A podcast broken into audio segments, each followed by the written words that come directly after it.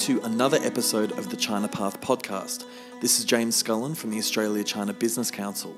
On this episode, we look at Chinese Hai Gui, or overseas returnees, often translated as sea turtles, to look at the experience of Chinese alumni who have studied in Australia and since returned to China. We track down Chinese student alumni who are now working back in China to see how their life and education as students in Australia has prepared them for life working in China. In a double episode of the China Path podcast, I caught up with Cheng Lei, who anchors the program Global Business on the Chinese English language state broadcaster CGTN, and Peng Tao, who is the president of Airbnb China. First up, I caught up with Cheng Lei in Beijing to discuss how she made a career change from Australia's corporate sector to anchoring her own program on China's state broadcaster. We look at the soft skills that can be learnt studying in Australia, the prominence of Australia in Chinese media, and how Australian executive experience of China stacks up against Western competition.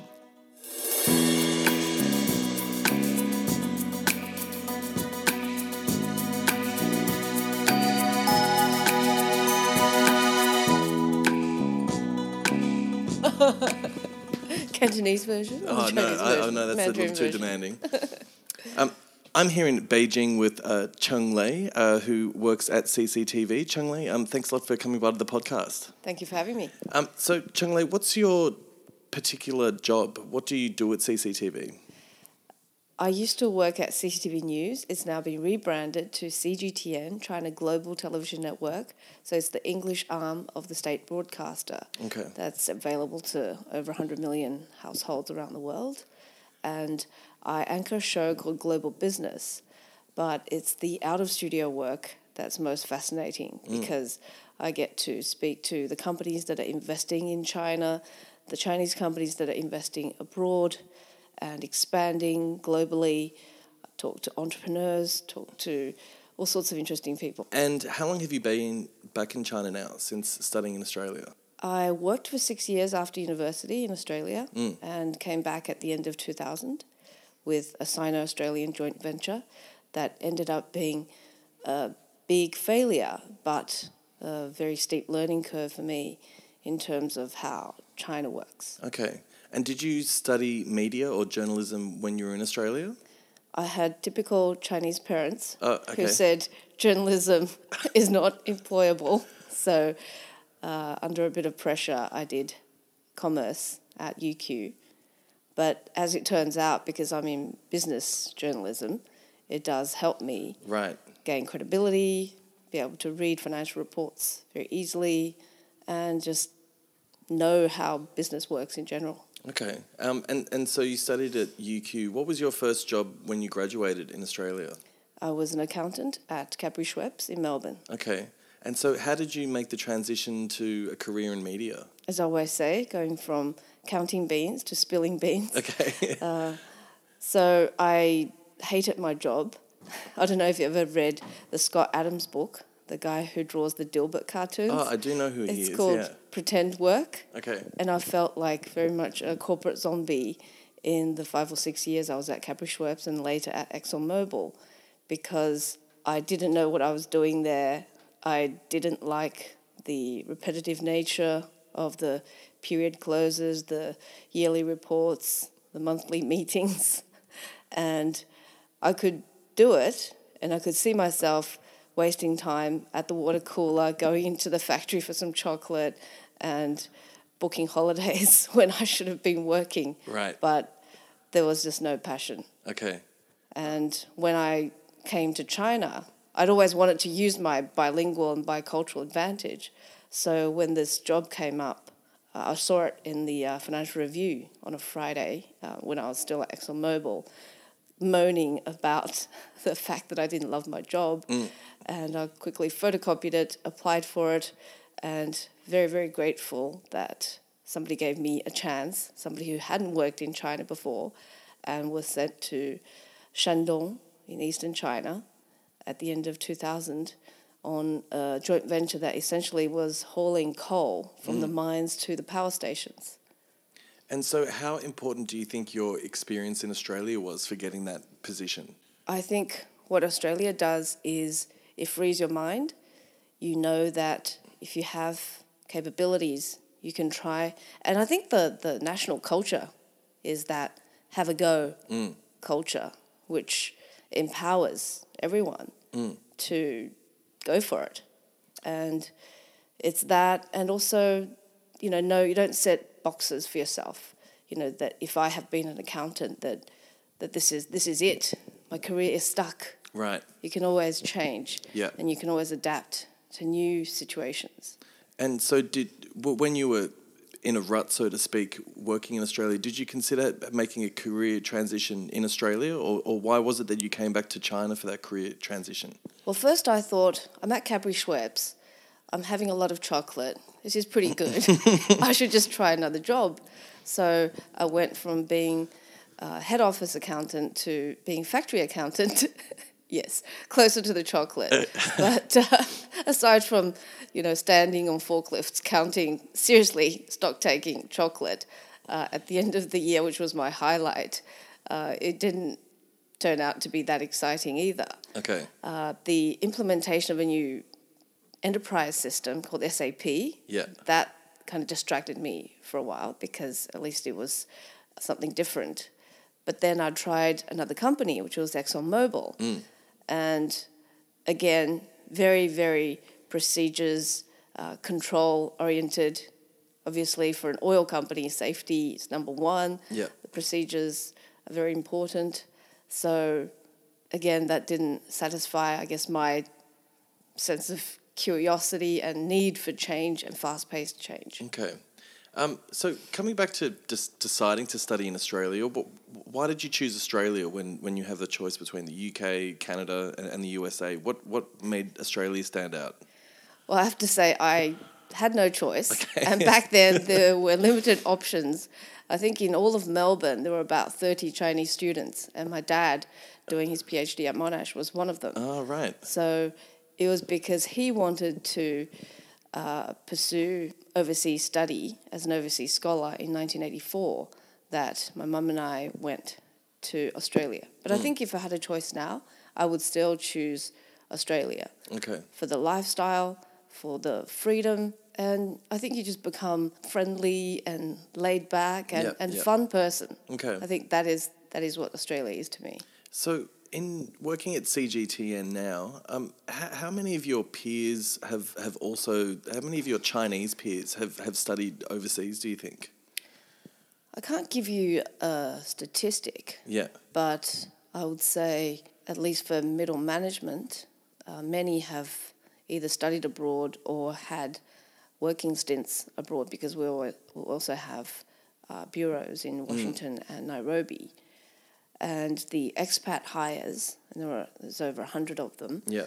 uh, I, I guess all come from TV stations, news outlets from all around the world. Yeah. But I think I have friends who have studied abroad, but are, are not as liberal or open in their minds. And then I also have Chinese friends who have spent, say, a few weeks on study tours, and yet because they they love what it is about international cultures, Yeah. and they end up seeming more internationalized. Right. So oh, so the personality is, is the defining factor rather Yeah. than how much experience you've actually and also what they expose themselves or immerse themselves in. Mm, okay.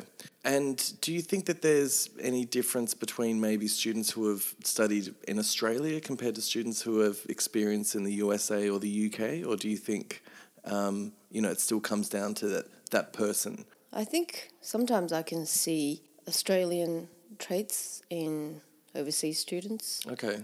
Just that there's irreverence.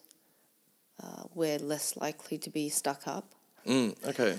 um, or patronizing, condescending, more probably more helpful Okay. because of the smaller population. And so when you do see other people, you, you help them and you try to relate to them. In fact, in my job, I'm constantly surprised by how many Australian CEOs there are in the world, the top, uh, you know, Fortune 500 companies. Mm. So the Australian quality, if you like, does get around. Do you think Australian CEOs have, have a strong capacity for doing business in China?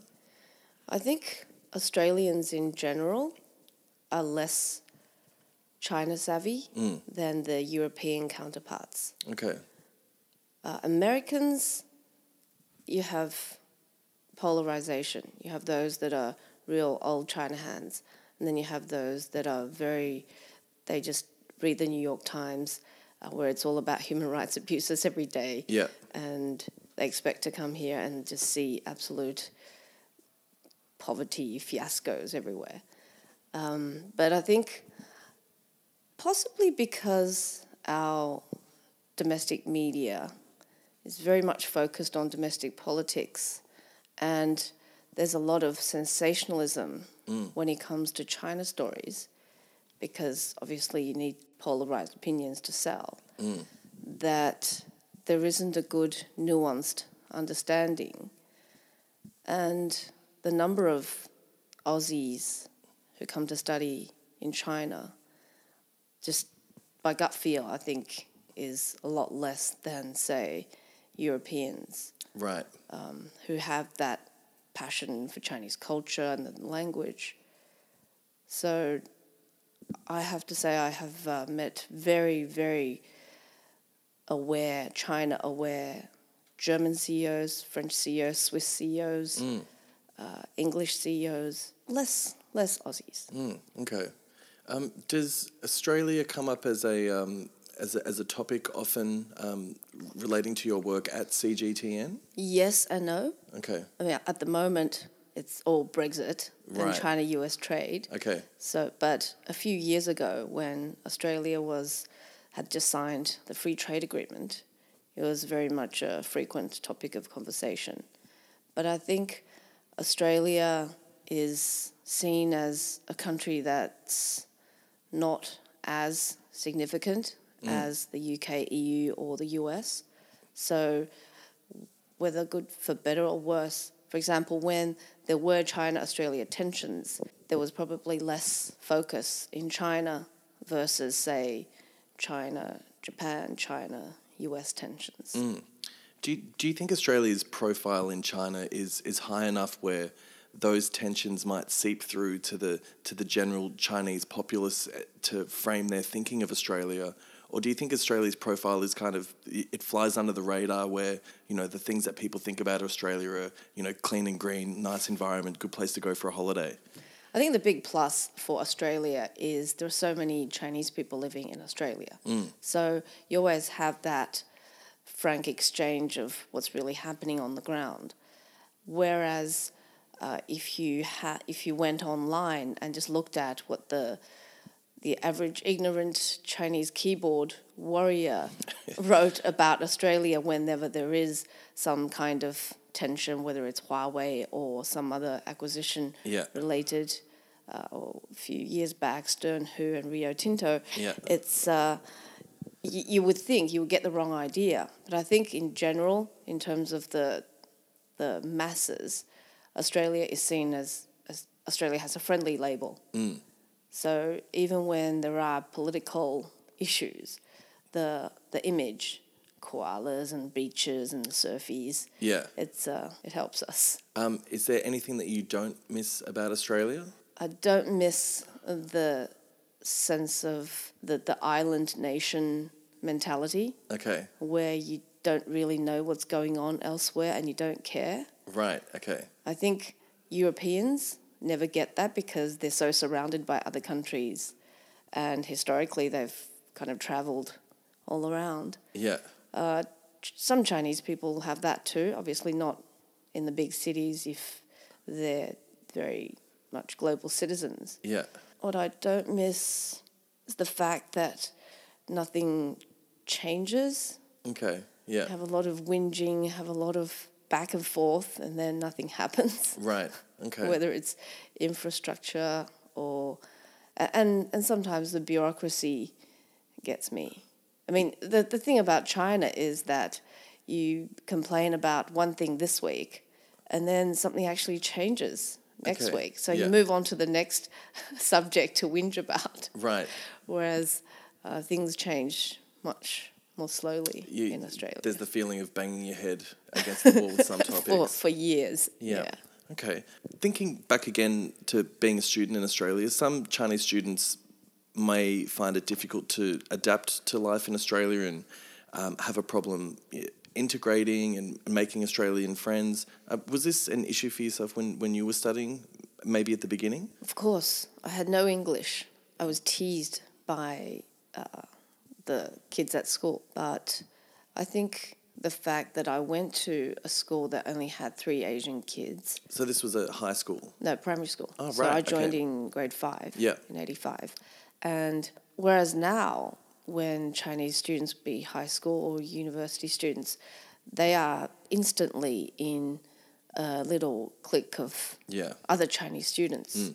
which doesn't help with learning the language or integrating into the culture, and can often create that us against them mentality. So I'm worried that my children, when I send them to high school in Australia, might face the same problem. Mm. Because I think a bit of pressure and even a bit of isolation sometimes can really spur you on Right. to learn things, to get out of your comfort zone. Yeah, I think it is difficult for for for anyone really. Like, like if you're a group of Australians studying in China, I think you are Yeah, gonna yeah, you have, have a bunch of to friends, and you know you're gonna find out where where the bars are. You're not really gonna try and uh, you know integrate as well into the Chinese way of life. Yeah. Um, would you have any tips for Chinese students studying in Australia to maybe break free of those cliques? I think if you really try, it's very easy Mm. because Australians are very friendly and you do need to learn the language though, um, learn the humour, and Right. learn what people are interested in.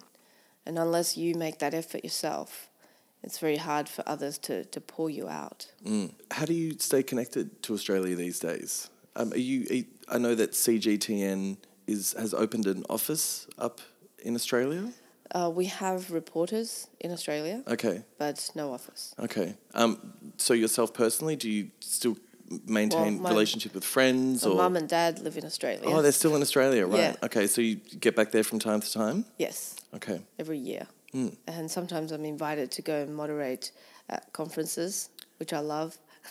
if it's a business trip and it's got Australia on it, yes, tick. My kids love going to Australia. I just buy them unaccompanied minor tickets, ship them off to granddad's, Right. and uh, see you in a month, all Yeah. tanned and happy. okay. Fantastic. All right. Well, Cheng Lei, thanks a lot for stopping by to the podcast. Well, thank you for having me.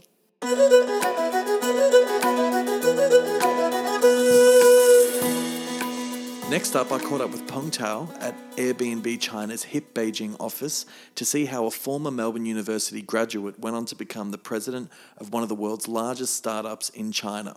We discussed the appeal of Australia for Chinese students, tips on integrating into Australian culture, getting involved in startups, and how Airbnb has become the prime accommodation choice for Chinese millennials.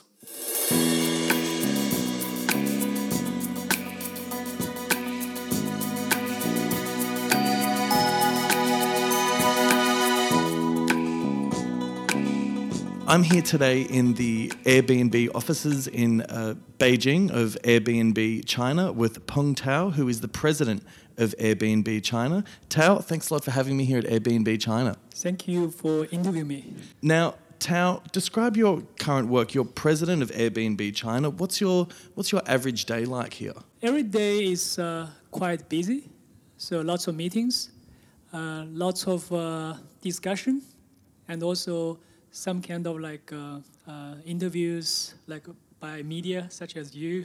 Okay. So so it's all mixed, uh, but it's the essence actually is how to build a better product for our customers. So we try to connect signals from our guests, from media, from partners to uh, improve the product, improve the ecosystem.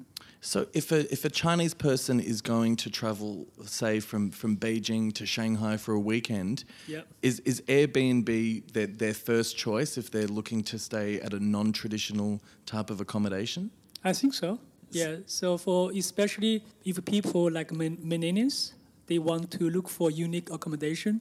Like sixty percent of our user demographics millennials, so uh, they prefer the different way of travel. Uh, it's unique, personalized, and actually have a close contact to the local life. Okay. So travel like a local is a very uh, inspiring uh, kind of uh, principle to this uh, young, younger generations travelers. So they tend to use Airbnb to discover. Um, so, Tao, how, um, how long have you been back in China since studying in Australia? Close to, uh, I think, more than 10 years now. More than 10 years. Yeah. So, would you be able to describe how did you go from being a graduate of an Australian university to, to the president of Airbnb China? I think life is a journey, so sometimes it's random, but sometimes it's destiny. So I believe uh, the passion for travel, uh, that's actually why bring me to Australia, and then eventually bring me to uh, Airbnb China. Okay. So the reason I think uh, really attracted me to Australia at the time is the 2000s. It's uh, just right for the Sydney Olympics. Right. So actually, I like just pack my bag in Melbourne, then I fly to Sydney for the Olympics. So that's like 2000s. So I went back. Actually, there is a Beijing Olympics in Beijing. Mm, oh, So that's actually one of the reasons I went back. Okay. So uh, I'm the person uh, want to chase uh, for lots of action and also uh, uh, want to see something different. So the overall is actually the curiosity. Uh, I think the travel is the best way to discover curiosity and to uh, interact with people. So I think that's making you know Airbnb China is one of the perfect place for me to work, uh, to share my passion, and actually to use my energy. Okay. So, was, was working for Airbnb the first job you had when you returned to China? Uh, no, actually, uh, I was running a startup actually in Melbourne. So uh, first, I went back to China to actually bring the startup back to uh, to Beijing. So then there is a financial crisis. Uh, so basically, then I decided to stay in Beijing. So join McKinsey. Then I have my own startup, uh, travel related. Uh, share the same vision with uh, Airbnb. This is actually you know from startup. Then I joined Airbnb. Okay. What university did you study in, in Australia? The University of Melbourne. Okay. And what did you study? Uh, electrical engineering. Right. Why did you initially choose to study in Australia? Uh, I think uh, Melbourne University is a very pre- prestigious university. Uh, the, the time I get is I think ranked at least I think top three is uh, like uh, Asia Pacific is very highly ranked in the university. Okay. Uh, and also another thing is like we really attract the lifestyle in Melbourne. You know, uh, it's the most livable city in the world. Uh, there is a beach. I remember the brochure I got you know, from my friends actually. See uh, people sitting on the southern lawn. There's a bell tower, Yeah. sandstone. Oh, so this looks like a dream place to be, right? Right. and then you know there is Olympics. So uh, I think everything come together. I like to uh, go to a big country in terms you know the uh, the, the, the the space. Yeah. So uh, there are lots of places you can travel. So uh, so this is why I share. You know, sometimes the way I choose uh, Australia is. Both because the university is uh, prestigious and also the country is very attractive. So I think uh, I strengthened my habit of travel when I was in Australia. Okay. So I, I travel with lots of Australian folks uh, to very off off beaten tracks. So I, I really fall in love in travel. Oh, so, so, so what off beaten tracks did you go to in Australia? Uh, like um, so, actually, we travel overseas together. Yeah. Uh, but of course, you know, we do some hiking uh, in Australia. But more important, I travel with Australian friends actually back to China. Okay. So we explore in the western part of China. Uh, to uh, actually uh, is all the mountains hiking. Yeah. So in the Sichuan area, so it's it's uh, quite amazing. Okay. Yeah. After you graduated, did you initially want to stay and work in Australia? Uh, at that time, actually, I work as a, a research fellow in the University of Melbourne, so I have a job. Yeah. But actually, I also do lecturing. So uh, I was lecturing the uh, computer networks. So I, I also have some students, actually real students. Actually, they, they went to my lectures, so they're working in Beijing, in, in Shanghai.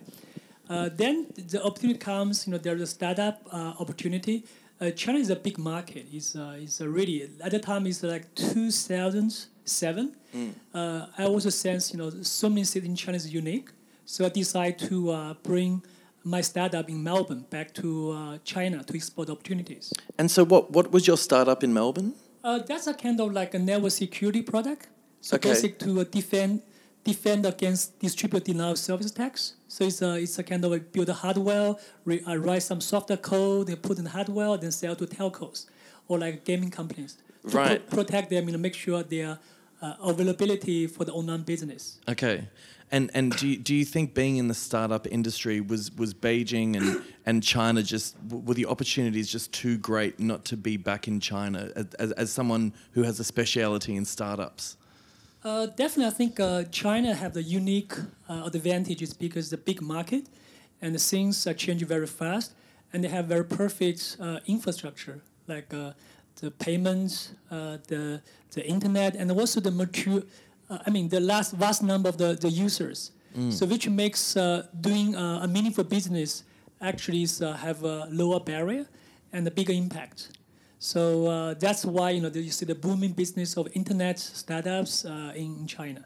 Do you think there was something about your university experience in Australia that gave you uh, a strong skill set to work in startups? Uh, definitely, I think uh, the thing I really feel grateful, uh, especially to Melbourne University, is uh, uh, uh, Melbourne University gave me a, a different angle of thinking.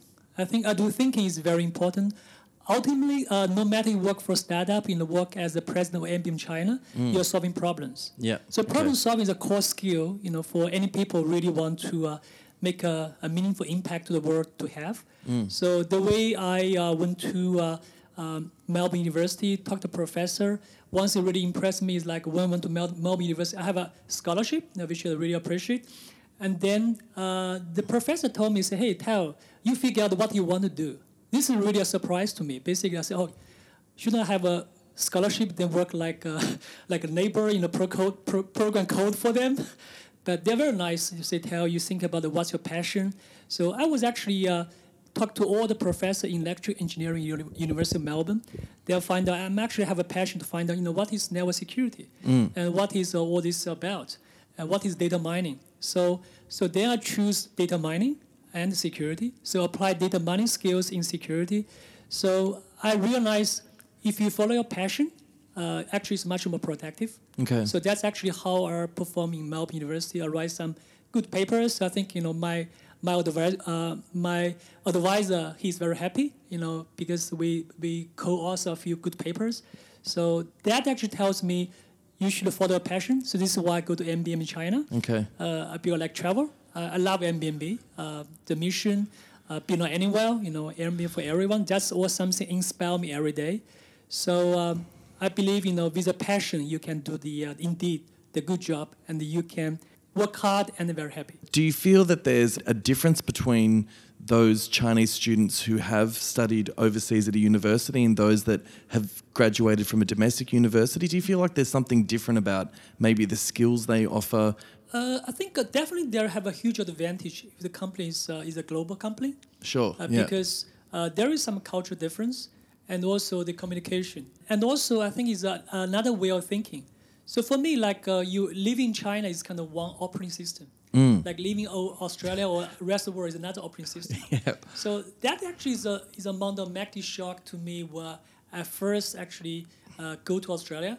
So everything is just so different. Uh, people thinking. Yeah. So sounds very real to you, but you actually press harder. Everybody have the reason why they think like that. Yeah. But before, I do not have this opportunity to think why. When I was in Melbourne, um, I have lots of opportunity be uh, pressured or pressed to think why. Why is like that? Yeah. Before that, I think um, probably I, I probably get good at getting things done. So I'm pretty good at coding and doing some hardware. So that process actually can help you a long way. Uh, think about why you're doing this. Yeah. So definitely this can help you uh, uh, to run our tech company, uh, run a global company. Some Chinese students may find it difficult to fit in or, or adjust when they're studying in Australia.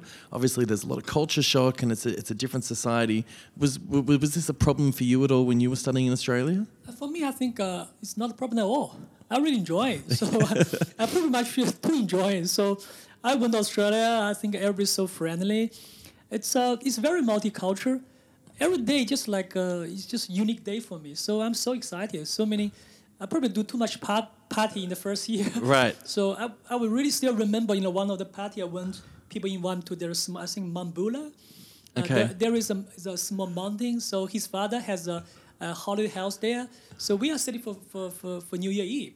I still remember he closed the mata, you know, the uh, the engine. So it's so quiet. Yeah. And look the sky, or the, you really the sky make you cry. So. Uh, so I think uh, one of the reasons because I was very curious. Uh, I was friendly to people, open-minded. Uh, so uh, that actually may be one of the reasons easy to get along. Another one I like sports, so I play uh, basketball, uh, sometimes cricket with uh, my Australian friends. Yeah. So uh, that's actually another way to get involved. You know, you have some commonalities. You play sports together, so your teammates. So I used to play in the league, you know, in Melbourne. There is some basketball league in the Albert Park. Oh, right. So- Okay. So, uh, we, we, there is a different level of leagues. So that's something actually uh, is help to get involved in the community. So, so for those Chinese students at the moment that maybe find themselves in a bit of a rut in Australia, where you know maybe most of their friends are Chinese and they find it hard to engage in Australian culture and, and, and make Australian friends, you think maybe joining a sports club could be a good way to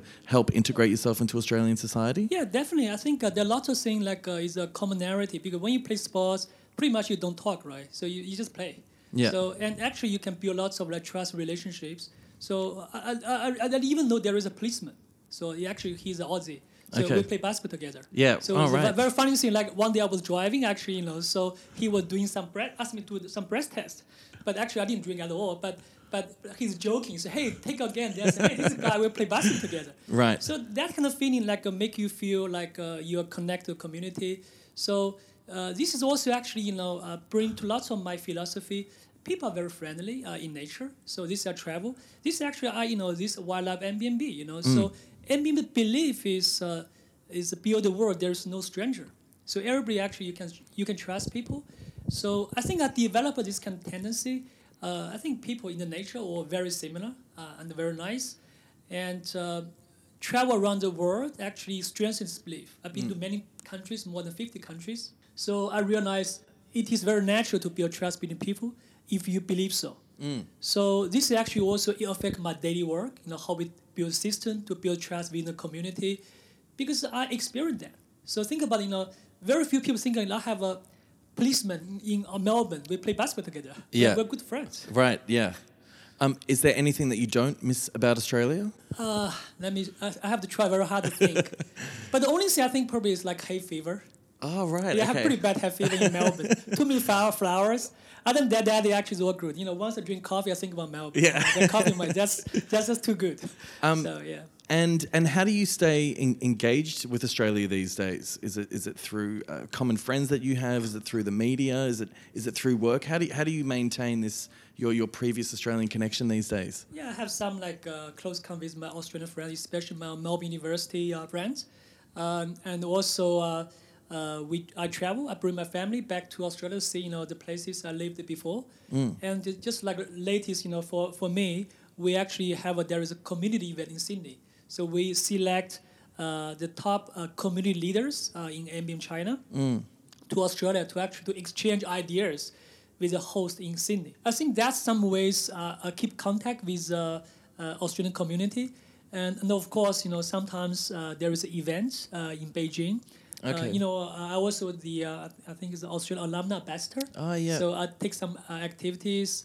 Uh, basically, just I think is another way to show my gratitude. You know, really, uh, I had a great experience. I really feel very. Uh, uh, my my experience in Australia is very happy, and the people in Australia are very generous, especially in Melbourne. You know, in Melbourne University. So I always feel very grateful. I think, uh, uh, especially for Chinese culture, you have to be really grateful.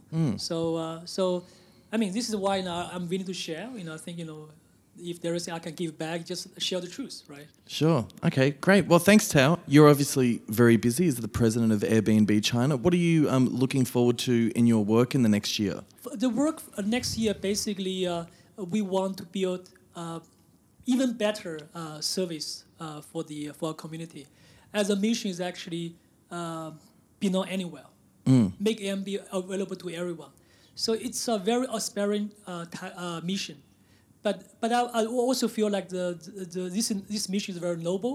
Uh, having this kind of belongingness actually make people uh, happier. So in my uh, work in the next year, lots is the foundation work. Lots is actually some kind of like uh, doing community, uh, encourage people to host, uh, tell them what's you know to what's the rules to become a good community, and also you know how to drive uh, our guests outbound uh, to uh, the outbound desk. For example, Australia. Uh, Australia actually is one of the uh, largest uh, Airbnb market. So I believe let people have this kind of like ambient style experience, they will feel okay. This is another way of travel, and they have a lot of human touch. They feel they belong to somewhere. So the world is not a familiar place. Especially, you know, there is a host interact with a guest. They will make the trip meaningful. So this is something all every day make me feel very excited, and it's really together look back, you know, how I from a tier three or tier four city, a very small town in, in China, and then have a chance to live in Melbourne for eight years. Yeah. So so all the experience make me feel like uh, I I'm the person witness the change, uh, how travel can change you, Yeah. uh, and and I want to bring this, uh, this experience to more people. Yeah. Excellent. Okay. Well, Peng Tao, thanks a lot for your time today. Thank you.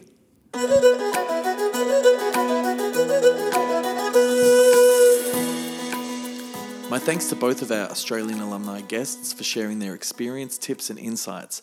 For more from our podcast, please drop by to the podcast homepage at acbc.com.au forward slash podcasts, where you can find show notes and all our previous episodes. If you've enjoyed listening to the podcast, please give us a rating and review on Apple Podcasts and help us continue to grow our listenership. Thanks also to the Australia China Council for their support of the podcast. And I should remind you that you can now purchase tickets to the ACBC's calendar event, Canberra Networking Day, taking place at Australia's Parliament House on June 26th. For more information, head to canberranetworkingday.com.au. That's it for this episode. Thanks for listening, and until next time, 再见.